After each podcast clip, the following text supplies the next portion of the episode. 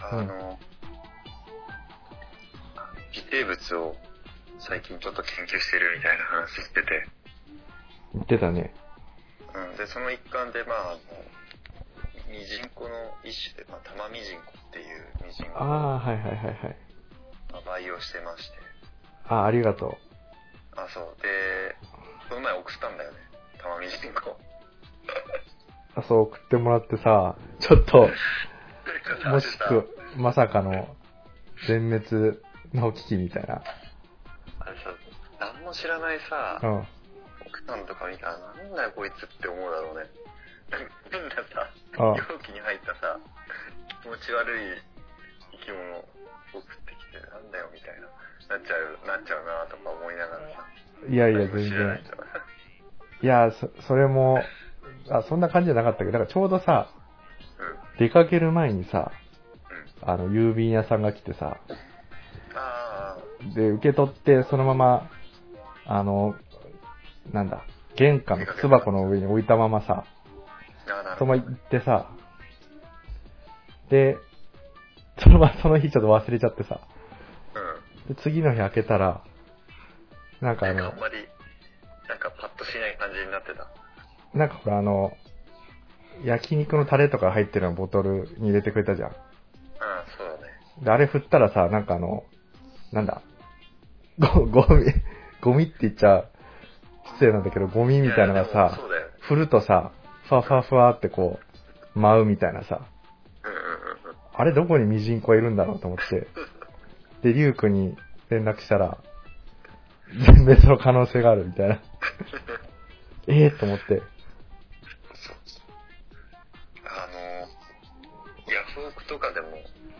売してるんだけど、うん、もう必ず販売するときは、うん。もうあの、一番早い輸送方法で、あの、送ってる。あ、やっぱそうなんだ。もう、ああれなんだよ、その、次の日、あの、送って次の日に受け取らないと、ん大抵全滅しちゃうんで、あ、マジで？そんなあの、シビアなんだ。ああ、そうなんだよね。あの、そもそも、な、じゃあなんでその、なんでな、死ぬというかさ、全滅するかっていうと、あの、何が原因だってわかる？ええミジンコが死ぬ原因？あ、そうそう、そんなさ、水質の悪化みたいなやつ？いい一日乗せといてなんでね、うん。そんなダメになっちゃうかっていう理由ってわかる？水質の悪化とか？ああ、まあまあまあ、確かに、微妙な水質の悪化もあるんだけど、実はね、うん。それって餓死してるんだよ。え？あの、ミジンコってすごい消化器官が発達してないんだよね。うん。だから常になんかこう食ってなきゃダメなんだよ。マジで？そう。で、あの、大体ミジンコがダメになるパターンって、まあ、うん2つしかなくて、うん。まあ、さっき言ったその水質の悪化と、もう一個はもう餓死が多くて、あ、そういうことか。うん、常にその、他の、要は、ミジンコが食べる生物がいるような環境で、そまあ、あの、一般的には言われてるさ、あの、うん緑色したグリーンウォータはいはいはいはーで育てないと、もうすぐダメになっちゃうんだよね。い。なるほどね。うん。あ、餓死か。餓死するんだよ。え、なるほど。え、ミジンコって、その何食ってんの？ミジンコは、ミジンコよりもさらに、まあ、小さい、微生物？なんかその、微生物だね。あそうーグリーンウォーグリーンウォーターって実は、その、なんか、要はその、なんていうの、緑黄体っていうんだっけ？あの、光合成してさ、あー、あの、植物プランクトンだよね。そうそうそうそうそう、その緑なんだよ。うんあの、緑色って。はいはいだから、あそこの中にすごいちっちゃいさ、微生物がいっぱいいて、で、それを食べるんだよね。い。あー、なるほどね。うん。だから、送ったピンも、もともとはその、緑色のうん水に入れて送ってるんだけど、もう送った時点で透明になってるわけよ。うん。なぜかっていうと、まあその太陽にさらされないから、まずその光合成できない、できないし、うん。それを食べれないからまた仲間ミジンコが全滅してしまうっていう悪循環が起きるんだよ。そういうことね。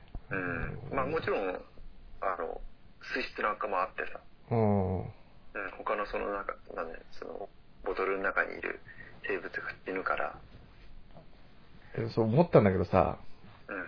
その、ヒュークはさ、その、送ったりしてるわけでしょ？うん。それさ、なんかその、売った人からさ、クレームとか来ないの？や、もうね、あれなんだよ、その、売るときに必ず、そうん。の、もう自己責任ですと。そうそうそうそうそうそう。あの、めちゃくちゃ安く売る代わりに、うん。まあ、自己責任で購入するっていうのと同意の上でっていうのをもうすごく大々的に書いてあるから、ああ、もう、タイトルにも、自己責任って書いて、ミジンコ販売みたいな。自己責任って言うけど。よく、よくない、なんかタイトルにさ、結構う、ん。自己責任みたいな。自己責任とは言わないけど、うんまあ 3N って書いてる。3N? うん。何やそれ？その、ノークレーうん。ム、ノーリターン、ああ。の、ば、キャッシュバックそう、なんかね、確かあの、あるんだよ、そういう。ああ、なんかそれ 3N、。3N。あ三密みたいなやつがあるんだ。そうそうそう。もう一個、ごめん、もう一個の N がちょっと、な、何の脳か忘れちゃったんだけど、まあ、一つ、一つはノークレーム、うんノーリターン、まあ、クレーム言わない、うん返品しない、うんあと、もう一個なんだっけな。ちょっと忘れちゃったけど。なるほど。メルカリだとさ、3N はダメなんだよね。ああ。まあなんか一言で言うと自己責任とかなんだよね。そうそう、あ、わかったわかった。ごめんごめん、思い出した。ノーキャンセル。ノーキャンセルだ。あうん、キャンセルしない。あ、もう送ると。送っちゃうと。そう、買ったらキャンセルできません。うん。あの、クレーム言えません。返品できませんって。うん。なるほどね。うん、だから今まで結構もう、あの、100、150ぐらいやったね。150? うん、まあもちろん全部が全部、すげえなあの、微生物だけじゃないんだけど、その、アクア関連で150回ぐらいやり取りしてる。それね、全部、ん？全部もう、3N で売ったってこと？そうそうそうそう。そうそうそうそう。えちなみに基本、基本的に買わないんだよ。買わない？うんああ、売る、ああ、そういうことね。あの、その、オークションとか、はいはい。メルカリで、その、よっぽどのものがない限りは、うん。基本的には買わなくて、実は。まあ、売っといて言うのもなんだけど。まあいいんじゃない？それは。ち、ち、ちなみに、おいくらで売ってるんですか？それは。えっ、と、500円。おー。送料込みでね。え、俺に送ってくれたやつ、そのまま、あの、あれで？同じ感じ？あ、いや、違う違う違う。だって、ああの、この前送った時、その、えっと、もう送った時点で500円ぐらいかかるから。おお。だから、それじゃ元取れないじゃん。あ、送料込みか。うん。で、あの、なんかね、その、メルカリとかうんヤフオクの場合って、なんか、その、猫ポストっていうのが使えるんだよ。はいはいはい。専用のねで猫。うん。そうそうそうそうそう。で、猫ポストの場合って175円で送れるんだよね。うん。それ使ってるよ。あ、なるほど。で、猫ポストの場合って基本的に送ると次の日届くんだよ。うん。なんで、その、注意書きに、えっと、北海道とうん沖縄うん。と、あと四国かな。うん。以外、本州、本州以外、あももちろんその熊本とかうん九州はどうなんだって話になっちゃうけど、まあ、つまり本州プラス、うん。まあ、九州とか、そ、そこまでで、その、それ以外のとこになると、絶対100%届かないからさ。うん。なんで、あの、自己責任っていう感じ。ああ、じゃあね、もう、もうちょっとね、ちっちゃいの売ってるわけうんうん。あ、てか、うんあの、同じだよ、全く。ク。あ、同じかあの、と焼肉のタレの、あ、そうそうそうそう。焼肉のタレに入れて、うん。で、まあその、あからさまに暑い時時期はまあ送らないけど、うん。それ以外の時にはまあ、あの、クッションに入れてそのまま送るみたいな感じで。えうん。ー、え、500円で150ってことはね、7万5千もう売れたってこいや、あのね、と売る価格がまあ500円でしょ。うん。うん。あ、送料でか。そ送料が175円なんだよ。あで、そこに販売手数料っていうのが取られるのね。あ。ああ、10%ぐらい取られるのか。10%。で、そうすると50円じゃん。ああ。そうすると220円だよね。220円。でも2万、3万弱ぐらい。まあね、ああ。あ、でもいいね。それ、うん。どのぐらいの月というか、期間で売ったの ?150。いやまあもう年だよ。何年だろう忘れたけど。ああ。あ、でもさ、3, 3年とかかな。あ、そんな、地道に売ってたんだ。そうそうそう地道っていうか、なんか業者じゃん。うんほら、ずっとさ、悪魔やってたじゃん。うん。だから、自然とやっぱ増えるんだよ。え、もうなんかちょっとした業者になってない？もうミジンコの。え、なんかそういう流空商店みたいな、解説してんの？もしかして。いやいや、全然だよ。いや、もうただ単にその、あの、前はフォークで売ってたし、今はまあメルカリだけうーん。ど、メルカリで販売してるだけだよ。なるほど。え、ちなみにメルカリってあれ、いいんだっけ？あの、生きてるやつって、売って。あ、いや、えっと、生態はダメ。なんで、うんっていう名前で売ってる。今。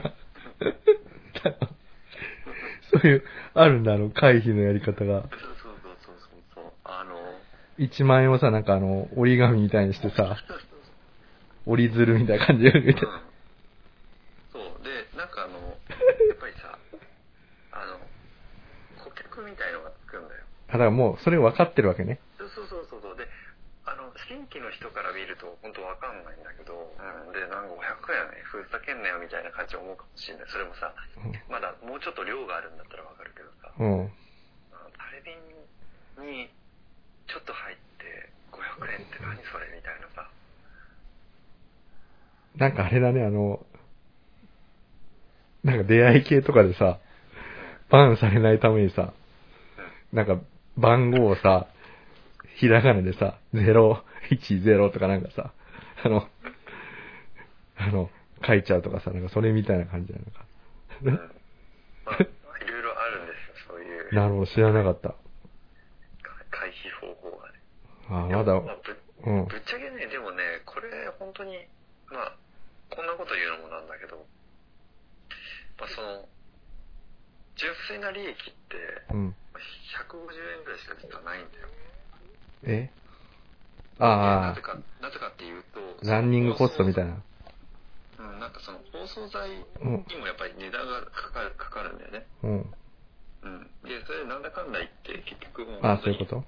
純利益みたいなのは150円ぐらいしかなくて、うん。でもまあ基本的に、その、結構さ、その、ヤフオクとかメルカリとか使って、うん。で、なんかその、その、なんだろう、儲かった金額をうまく使って、うん。自分の好きなその水草を、あ、そうそう。で、唯一ね、その、うん。あ、もう、買ってるのってうん水草だけでさ、あ、水草買ってんだね。あの、この前、その、あの、写真で送ったおお水草の鳳凰苔のほうほう種類鳳凰苔っていう、まあ、苔の種類だから。うん。で、あのベルベットモスって前ちょっとそういう種、まあ、そういう名前のね、え、あれ、ベルベットモスなの？うんあれベルベットモスなんだよ。あ、そういうこと、なんか、すごい色が濃くてき、綺麗だなと思ったよ。そう。あれ、まあ見たことないでしょ。うん、ない。いや俺も今まで見たことなかったし、ほとんどその、実はあまり市場に出回ってなくて、うん。あの、これこそ本当まさにあの、エビと同じでさ、その、うん。あの、ヤフとかメルカリ文化で広がった植物なんだよ。ええだから、基本的に、その、一般的な、その、店舗とかでは絶対、もう、ほぼ100%売ってなくて。うん。で、なんかこう、ちょっとさ、いろいろ調べた結果、なんか、ドイツから来てるらしくてさ、あ、そうなんだ。うん、ドイドイツ原産の植物で、あ、すげえな。で、そのなんかまあ日本のそういう、まあ、水草好きな人がいて、その人がまあそのドイツ人のうん。なんかアクアリストから譲り受けて、うん。で、まあそのローカルな環境でこう広がってったみたいな。広がってもないんだけど、なるほどね。あとあの、でさあれ？うん、はいはい。うん。あ、ごめんごめん。あ、いいよいいよ、どうぞ。あ、いや、なんかその、ゆうくの送ってくれた写真見てるんだけどさ、うん。エビもなんかすごい、色が良くないこれ？あれ、それはあの、えっとですね。こんなはっきり、赤と白の、そう、なんだ？上物、上物なんですよ。あ、上物なの？上物なんですよ。あの、まあ、言うのもなんだけど、大体その市場価値で言うと、まあ、うん1匹1000円ぐらい。え、マジで？そう、あの、だからそのホームセンターに売ってる、え、これあのレッドチェリーシュリンプじゃないの？いや、これはね、レッドビーシュリンプなんですよレ。ッドビーシュリンプ。うん。レッドビーシュリンプがた高いんだっけ？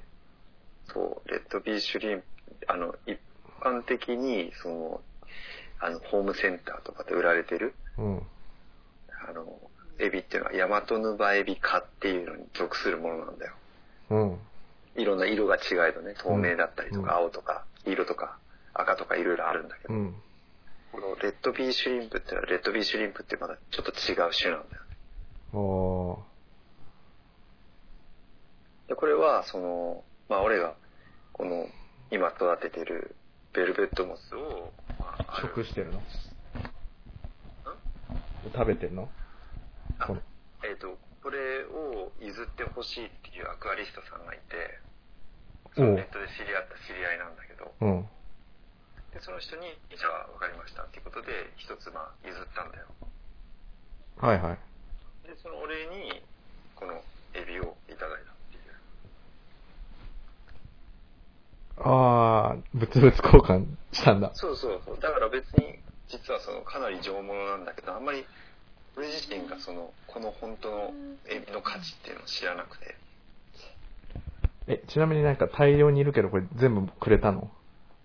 全部、え？これあの、ここに写真に写ってる、うん。このベルベットモス1個に対してこれ全部もらっえ、マジで？めっちゃい、た。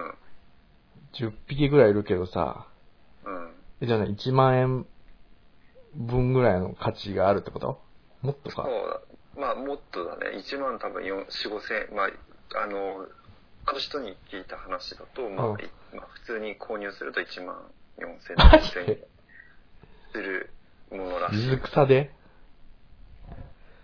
?1 万4千って言ったらさ、ちょっとわかんないけどさ、うさぎとか買えちゃうんじゃない？そうだね。いや、てかね、もうあの、ほん本当に、その、需要に対して供給が間に合ってなくて。でもさ、あれ、いうん。あ、ごめんね、リュウクのやつ見るとさ、なんか、何個かさ、か塊がさ、うん。あの、並んでるけどさ、それ1個ってこと？そうだね。これ1個が1万4、5千すんの？そうだね、そうだね、そうだね。めっちゃいるじゃん。ねそうだね。あえてその辺の数は言いませんけど。まあ、あんまり、で、実はそのうん、育ててる人がいなくてさ。え、いや前なんかそう言ってたけどさ、うん。え、もういつの間にかもうさ、なんていうの？具現化してるじゃん。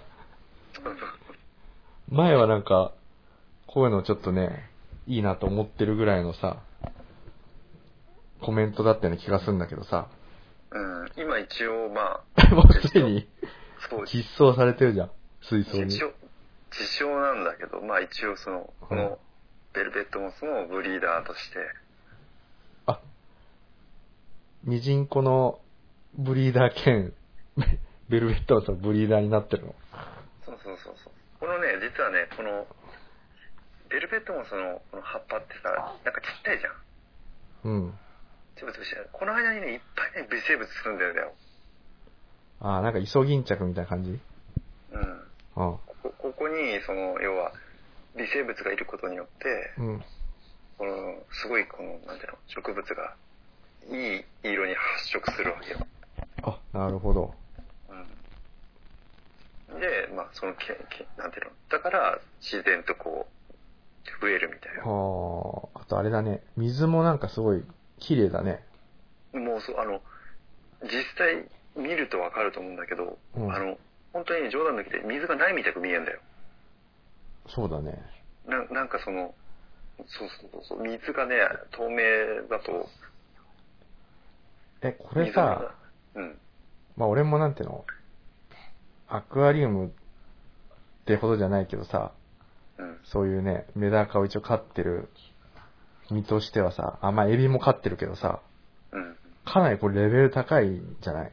リュウクのこの水槽そうって。そうだね、まあ、あの、うん、確かにね、結構長いしね、もう。これ、なんだろう。インスタとかなんかそういうのでね、なんか、あ、いや、実はでももうインスタやっててさ、あ、もうやってんのか。そう。めっちゃいいねつきそうな。でもね、うん。あの、日本人向けにはやってなくて、その写真を日本人に見られるようなタグ付けしてなくて、マジで？え、で、俺なんかさ、その、何語かわかんないんだけどさ、うん。あるその、同じね、水草を育てている海外の人がいて、うん。でその人のタグをそのままパクってさ、うん。今貼り付けてんだよ。何語かわかんないってない？もわかんないよな。あのね、英英語じゃないのは間違いないんだけど、なんか記号が全然わアラビア語？いや、なんつうんだろう。ロシア語？ロシア語なのかな？う、あの、なんかモナーのさ、口みたいな。あ、そう、そうそうそうそうそうそうそう。あじゃあロシア語じゃん口みたいあ、ロシア語なんだ、多分。読めないんだよ、だから。ロシアで流行ってんだ、これ。アクアリウムって。多分、なんかこう、読めるところ拾っていくと多分、アクアとかって書いてあると思うんだよ。へで、なんかそのいいね、だいたい一つの写真載っけると、まあ、20から30ぐらいうんもらえるんだけど、いいねを。え。うん。なんか全然知らない人ばっかだよ。もう本当に。あの、自己紹介の名前すらわかんないもん。読めなくて。すごいな、もう。ワールドワイドだね。いきなり。へえ。でも、実はね、うんあの、夢があって、今その、この写真に写ってる、これ大体あの、サイズ的に言うと、あの、5センチかける、うん。奥行きが5センチで、幅が7センチぐらいの石なんだよ、これ。うん。画像に写ってるやつって。うん。で、これがね、今その、全部で15個あるんだけど、うん。これを、その、60センチ水槽で、うん。あの、いっぱいにこう増やしたいんだよ。へえ。うん。それはもう、ビジネスとして。そう、まあできたらね、ほんとビジネスになってくれればいいんだけど。もうさ、なんか、いや、そん、まあ、なんだろう。そんだけさ、海外からも反響あるんだったらさ、思ったのはさ、うん結構俺ほら、ミジンコとかさ、メダカあと野菜とかも育ってるけどさ、うん。結構 YouTube でいろいろさ、あのーそれ系の動画を見てるんだよ。うんうんうん。で、結構なんていうの、あのーそう素人の人がさ、うん。結構配信しててさ、うん。アクアリウム専用のそのチャンネルやってるうん人とか見て、る見てる。うん。でそういうのできるんじゃない？ゆうくんも。あ、そう。でね、そうなんだよ。俺実はさ、うん。それ狙ってて、全然いけると思この水草で実は YouTube で動画って一個も上がってないんだよ。う。やろうよ、ちょっと。だから、あの、ここに映ってるね、このレッドビーシュリンプなんかの動画っていうのは本当にもう腐るほどあるの、YouTube とか。ああ、そうなんだ。だけど、この水草はないんだよ。やっぱり流通してないから。なるほどね。いや、ちょっと話変わるけどさ、俺さ、うん。リュウからさ、さっきお無人島送ってきてさ、全滅ししたかもみたいになってさ、うん。すげえ焦ってさ、うん。あの、YouTube で見たらさ、うん。結構ミジンコのテーマにして動画って 意外にあってさ、そうそうそうそうそう。びっくりしてさ、え？こんなミジンコの 動画があんのと思って。実はさ、この理由があって、うん。今さ、空前のメダカブームじゃん。あ、空前なんだ。そうなんだ。すごいんだよ、その、メダカの、その、メダカ産業が。ああ。一匹、例えば1万とかでさ、多分知ってると思うんだけど、取引されてる高級な、あの、改良種とかもいるし、はいはいで、そういう、要は高級なものを育てる人たちにとってみれば、もう、ミジンコって絶対必要なものでさ、ああ、餌としてってこと？そうそうそう。発色、やっぱ、何でもそう、水草もそうだし、何でもそうなんだけど、やっぱ発色上げたりとか、あとは、あの、体の、この、太さうん。を太くしたりするのには、もう、ミジンコって絶対必要らしくて。うーん。あ、そうなんだ。だから、だから、その、みんな一生懸命ミジンコ育てようとしてるのよ。なるほどね。うん。あの需要があるみたいー、そうか。いや、でも俺結構そのミジンコをね、あの、動画で学んでね、やっぱ、面白いね、ミジンコって。なんか不思議だね。リュウから教えてもらったけどさ。なんかね、こんなこと言うと本当気持ち悪いって言うと思うんだけど、うん。俺ね、一方ね、その、ミジンコ育てるときって、自分がその、普段仕事やる机の、うん。その、なんていうの窓辺に置いてんの。ほディスクワーク置いてる、と前に、まあ、その、目の前に、まあ、窓があって、う。うんそ。のカーテンの裏で、実はそのミジンコ育ててうん。て、で、なんか癒しなんだよ。ああ、わかる。ちょっともうなんかこう疲れた時とかになんかさ、その、ふ、普通の人から見るとさ、なんかうじゃうじゃいるキモい生物。いや、わかるわかる。いや、俺さ、あの、ミジンコほら、まあ結論から言うとさ、復活したんだよ。うんうんうん。なんかさ、ミジンコって、まあ、リュウ君も教えてくれたけど、死ぬ前にさ、あの、卵を産むんでしょ？うん、そう、耐久卵をうん。産むんですよ。そう、だからそれがさ、多分、まあ、結局多分全滅してたと思うんだけど、耐久卵を産んでてさ、それが、そのまま、あの、置いといたらさ、帰ってさ、で、あの、ミジンコがね、なんかこう、数匹、その、見たときはすごい感動したよ。で、すごい、すごいよね。増えるの早いよね。そう、それで次の日とか見たらもう、なんか、激増しててさ、なんかあの、本当にちっちゃいさ、うん、粒みたいなのがもうめっちゃ増えるでしょ。増えた。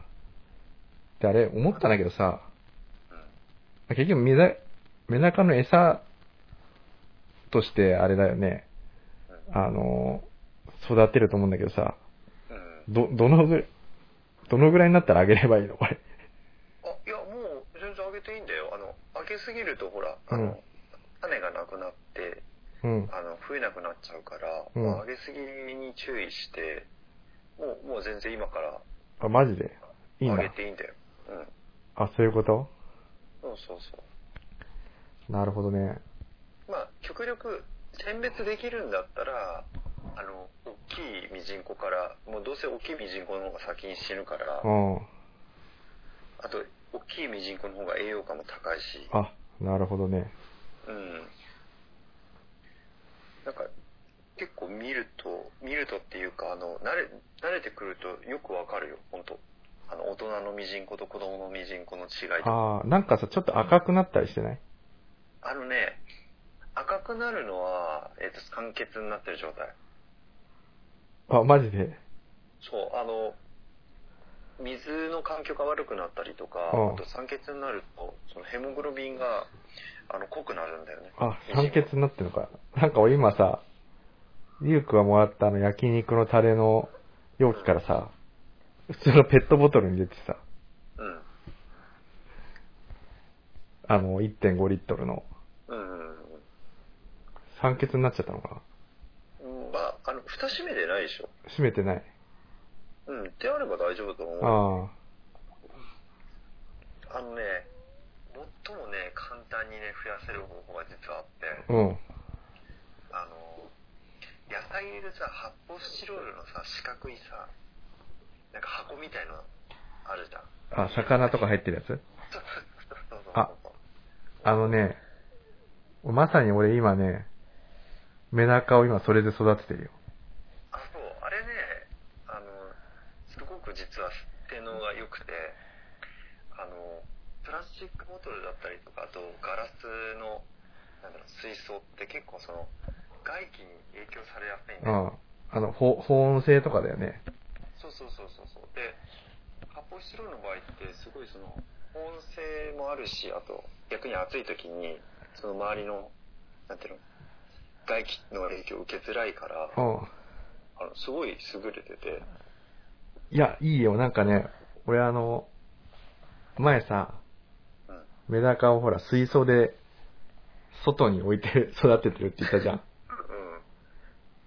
うん。で、ちょっとさすがにさ、あの、それだけじゃきついかなと思って、うん。あの、スーパーに行ってさ、うん。あのね、魚とかが入ってたあの、発泡スチロール、うん。あれもらってきてさ、まあそっちに移し替えたら、なんか、なんかここ、心なしがすごい元気になった感じが。うん。いや、ほんとね、メメダカとか、あの、あとそのミジンコ。まあ結局メダカも育てるのもミジンコも育てるのも同じようなもんなんだけど、環境はね。そうだよね。で、今ね、メダカのやつね、うん。もう完成したよ。何かっていうとね、うん。もうね、餌をあげてない。くても生きてる。すごいね。じゃあもう完全に水が仕上がったんだね。仕上がった。で、水もね、すごい透明だよ。あーあ、じゃあもうあれだ。かなりいい感じにできたね。もうね、やっぱり、俺もその曲がりなりにもいろいろ失敗してきて、うんうん。うん。あの、なんかさ、水草最強と言われてたさ、うん。補定層がなんか枯れちゃうとかさ、あったけど、あの、今そのね、発泡スチロールのやつに入れたらさ、補定層がもうなんていうの、めっちゃ元気になっちゃってさ、うん。あれってすごいんだね、なんかあの、わかるかななんか、大きささ、手の握り拳ぐらいじゃん。うん。うん。あれ成長すると一気にさ、あの、何、何倍もあれでかくなんだね。あの、なんていうの、成長速度速いでしょ。早い。で、あれさ、根、根っこがさ、下の方にわーって伸びてんだけどさ、うんうん。俺あのその、か、枯れちゃった時ってさ、根っこがさ、だいたい白くなるんだよ。うんうん。あの、色がなんていうの、健康だと黒いんだけどさ、うん弱るとし、なんかその色が抜けて薄くなるんだけど、うん。もうその発泡スチロールに入れたらもう黒々としてさ、うん。超もう剛毛の人の髪の毛みたいなさ、あの、発泡スチロールの中にさ、わさーってなって、メダカが絡まって死なないか心配ぐらいね、この補定層が元気に繁殖したりしてて、すごいことになってるよ、今。であの、エビも入れてたんだけどさ、もうエビももうすごい勢いであの、つまつましてるよ。あ、エビって何のエビ入れてんの？え、レッドチェリーシュリンプかあ、赤いやつ？な。まあ、それはね、ホームセンターでそう、買ってきたあやつが、まだ生きてる。あまたあれなんだよね。あの、レッドチェリーシュリンプって、結構、その、しすごい死ぬ時は死ぬんだけど、うん。あの、一回結構うまくいくと、本当に爆発的に増えるよね。もう、ほっといても増える。何もしなくても。ああ、増えてんのかわかんないけど、なんかまあ、なんだね、なんか買った時よりはでかくなってんな。ちなみにね、で、実はあの、まあ、写真送った時には、うん。こう、わざとエビをこう、集めて、たうんこう、なんていうの、インスタ映えするようにしたかったから。あ、すごいね。これなんか、こう集める、たまたま集まってんのこれ。あ、これは、その、エビ専用の、なんか、タブレットみたいなのあげて。でも普段あげないんだよ。え餌っえて。でも、さっき言った通り、その、あの、定期的に、なんか水槽の壁面につくうん。苔みたいのをなんか削ぎ落とす、なんかスクレイパーっていう器具があってさ、うん。知らない？スクレイパーって。わかんない。なんかね、三角形のうん。三角定規みたいなのの先にね、あの、棒がついてて、うん。で、それで壁、あの、ガラスの壁面をこうこすると、すごいもう綺麗に、あの、おー、はいはい。削ぎを、削ぎ落とせるんだよ。うん。うん。それを定期的に削ぎ落としてあげたりとかしてると、もうそれ食べたりとかして、あ。あ、だから掃除もしてくれてるわけね、この、エビは。もうね、ほんとすごい、すごいんだよ、その、このエビって。うん。あの、いる時といない時じゃ、その水草の発色が全く違って、うん。一時期さ、その、本当に枯れてんじゃないかっていうぐらいさ、なんかもう、茶色かったの。え？その水草が。おうで、何やってもその水をね、こうよく交換したりとか、なんか、まあいろいろ試したりとかしても、もう発色が全然上がんなくてさ、うん。もうどうしようもないなと思ってて、うん。で、まあその購購入、これを購入した人に、まあちょっと問い合わせて、うん。まああの、電気のね、種類変えたりとか、うん。性質を見直したりとかいろいろやってるんだけど、全然こう発色が、うん。あの、育ててもらった時と違ってうん悪くなってるっていうことを言って、相談してみたらどうやったら上がるかって。うん。そしたらなんかその、レッドビーシュリンプとすごい相性がいいんだって、これ。うん。なぜひ、レッドビーシュリンプ買ってみてくださいっていうふうに言われて。うん。それで、じゃあまあ1個、本当は10 15個ってさ、よくよく考えるとさ、すごい中途半端な数でしょ。うん。だって並べるときにさ、4×4 で16じゃん。うん。だから、15って中途半端な数なんだけど、それはなぜかっていうと、さっきだと1個譲っちゃってさ、うん。で、今15個しかないんだけど、あであ、譲譲ったことによって、このレッドビッシュリンプを導入することができて、うん。で、もうか発色がすごい良くなったんだよ。あ掃除してくれるからさ、あ。あ、そういうこと？常に。うーん。あ、今ふと思ったんだけどさ、うん。ちなみにこのベルベットモスはどうやって手に入れたこれ？これは、えっと、まあ、さっき言ったその、基本的には家で育てたうん。ものを販売して、その利益を使って、うん。メルカリで購入するんだよ。ああ、売ってんだ。ただただね、これがね、実は、これも全部同じ人から買ったんだけど、うん。なかなか売ってくんなくてさ、あ、そうなんだ。あ、なかなか出回らないってこと？そう、な、そう、なぜかっていうと、これ売ってる人本人も、結局そんなにやっぱり、ここれ、例えばね、画像で写ってるこれって、あの、どれぐらいでこれぐらいの長さになると思う？あの、最初はね、本当に、なんか、すごい短いやつをこう、うん。糸で巻いてさ、はいはいはいはい。石で育てるんだけど、これ、これまだまだ短いと思うんだけど、うん。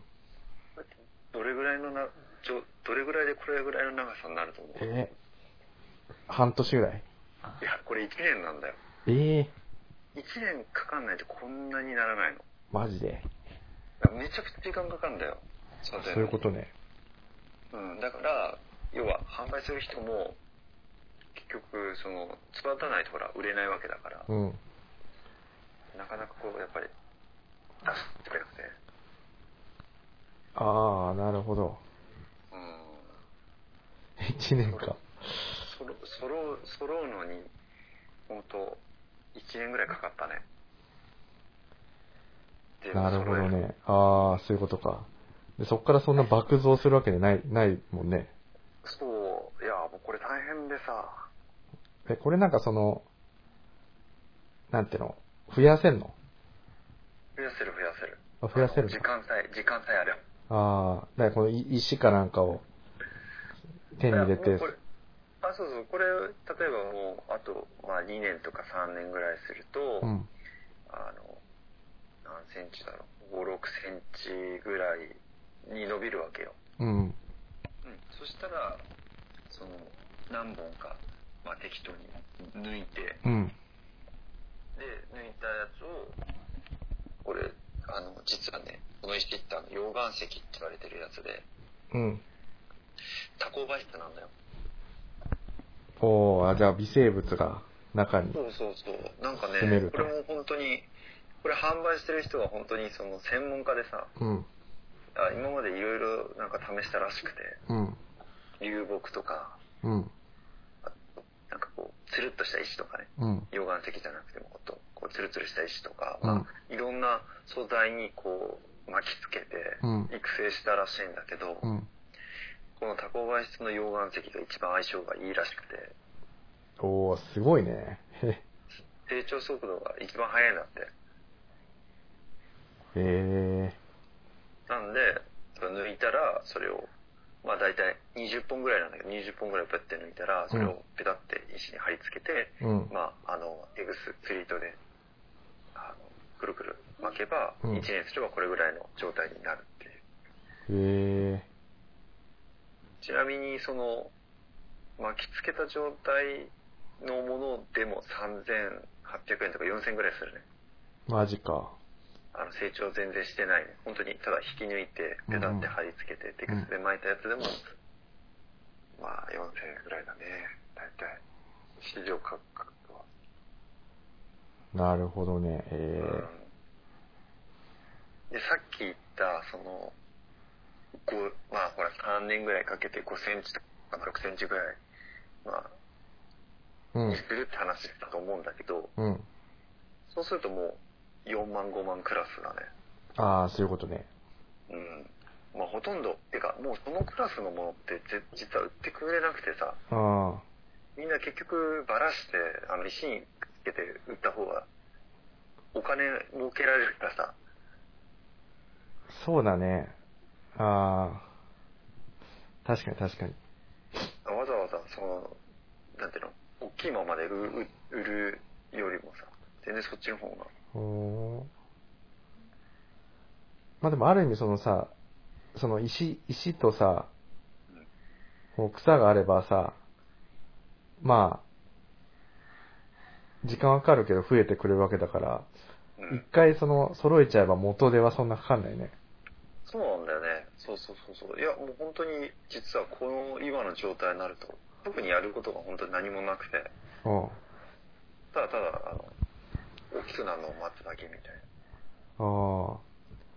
これをさ、その、なんていうの ?YouTube みたいなさ、チャンネルにしてさ、うん。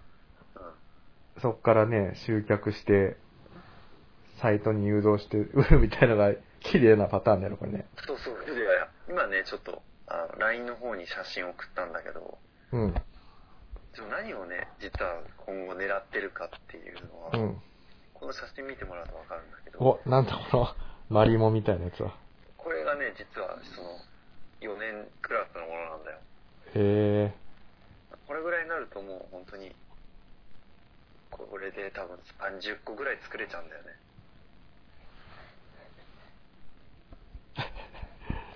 すごいね。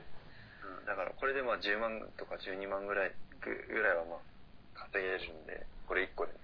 ああ、それでほら、もうさ、日本だけじゃなくて、海外でも売れるかもしれないのもね。そうそうそうそうそう。でね、ちょっとね、自分も販売戦略が実はあってさ、うん。あの、この、まあもうそもそもレッドビー飼ってる人って、まあ、うん金持ってる人なんだよ。ああ、なるほどね。で、まあその、ささっき言ったその戦略としては、その、レッドビー飼ってる人って結構その、まあ、他にもその金をつぎ込みたがるんだよ。うん。例えばその水素の器具だったりとか、うん。前話した ADA のね、製品を使ってたりとか、いう人も多いし、で、あと、この今写真の後ろに写ってる、うんブセファランドラっていう水草あるんだけど、これも高いやつだとまあ10万ぐらいするんで、1本。ええで、あのこういうのをもう持ちたがるんでね。っていうことは、うまく、うそのん。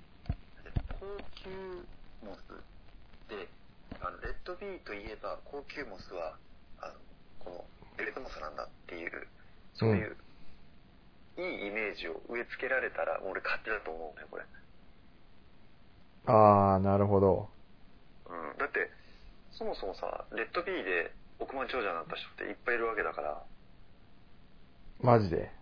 うん、レッドビーシュリンプで成功した人って、まあうん早い段階で目つけてね、うん。あの、販売してきた人って、もう今はもう広がっちゃったからダメだけど、はいはい昔、まあ、早めに目つけてう、ん。育ててた人って、もうみんながやっぱやっぱ金持ちになってる人が多くて、エビ5点とか食べてたのか。そうそうそう、大体エビ御殿で。うん。ということは、これエビにうまくこう絡めて販売できたら、コケ5点ができるかもしれない、もしかしたら。そうそうそう。で、さ さっき言った通り、これね、もうね、分かりきってて、うん分かりきってるって何が分かりきってるかっていうと、飼育難易度はそれほど高くなくて、うん。かつ、成長が遅いと。うん。だったら、どこで差がつくかっていうと、もう元々持ってる母数が多い人が勝ちなんだよ、これ絶対。ああ、先行者利益が。そう。でこれだ、だこのベルベットモスっていう資産をどれだけたくさん今の時点で持ってるかが勝敗を握るって自分では思ってるの。なるほど。そう。もうそこだけなんだよ。だから後から、あの、入ってきた人がいたとしても、うん。早く増やす方法ってないから、そうだね、確かに。そうそうそう。もう、で、目に見えてるわけよ、そこは。ああんまりライバルを作りづらいというか、あ、うん。ああ、確かに。それはいいね。時間かかるっていう。時間がかかる。ああ。すごいじゃん、それなんか結構。よくできたビジネスモデル。よく、できたというか、うまくいけばの話だけあど、これ今話してるの全部机上の空論でさ、あ、うん。まあそこまでうまくいけばいいんだけど、でもまあまあなんとなく今まで見てきて、ここら辺は結構うまくいくんじゃないかなと。そうだね。なるほどね。いや、思ったんだけどさ、あれ？うん。なんかその家でさ、ちょっと庭でさ、うんうん野菜とか育ててるけどさ、うん。もうすごいね、写真送ってくれた。かなり立派だったね。あーなんか、キュウリがね、ほんと、人間のその、腕ぐらいの長さにさ、成長した、しちゃったりとかね。へ、へち、へちまかと思ったぐらい。すごいね。どうなのあああいうのって、その食べた時に同じキュウリみたいな味するの？あ、味は同じだったよ。へただなんか種がね、え。キュウリってほら、よく見ると切るとさ、種が中にあるじゃん。あ薄いうん。種ある、あるね。あれがなんかね、ほんとそのメロンの種ぐらいのデカさになってたね。あ、あれか、その、成長しきっちゃうのか。そうそうそうそう。あだから別にと、キュウリの味だけ別に特段うまいとかそういうわけじゃなかったね。あ、でも、そんなでかくなるんだと思って。ーうん。あでも一緒に写ってるけど、これ、レベル相当高いよね。ナスがやばいね。もうなんかなんか普通にスーパーで売ってるナスと何も変わんなくない、うん。だってナスあれだよ。一株だよ。一株からさ、うんなんだろ、今もう、10個、10個ぐらいなってんじゃないかな。あすごいよ、なんかあの、たくさんできて。で、あ、あ、そうそう、で思ったのが、うん。その庭でなんか希少な 植物なり、野菜なりを育てれば売れんのかなと思ってちょっと思ったんだけど、まあ、みんな考えてるわな、それはな。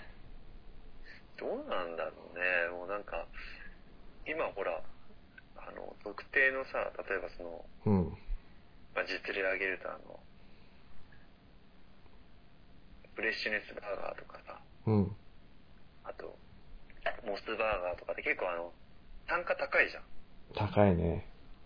で、まあなんか、そこで契約してる農家さんって結構なんか儲かってるらしくて、ああ、そうなんだ。うん、なんか受注制なんだって。ええ必ず、その、毎年どれぐらいの数をなんか育ててくださいっていうなんか契約があるらしくて、うん。で逆に言うとその農家さんはその数だけ生産してるわけよ。うん。で必ず買い取ってもらえるし。はいはいはいはい。っていうんで、なんかこう、昔の農家さんと違って、うん今はまあそういうふうに契約で、あの、野菜作るとすごくこう利益を上げれる環境にあるんだって。うーん。やり方かもしれないね、もしかしたら。ああ、そうだよね。まあ、それ、そういう農家で多分、それなりに大規模な、ね、農地がないと多分、そんだけのその需要に応えれないかもしれないね。それかもしくはあれじゃない？その、前さ、あの、紹介してくれたけど、うん。ピーナッツみたいな感じでさ、なんかこう、加工食品みたいのを作って、確かに。それはありかもしれない。オリジナルのね。うん。あ、あれさ、その、ピーナッツバターって、その、食べたことないから、うん。多分めちゃうまいんだろうなっていうふうには思うけど、でもなんかあれってさ、別にそんな、なんていうの、その、絶対自分でも100%できないわけじゃないじゃん。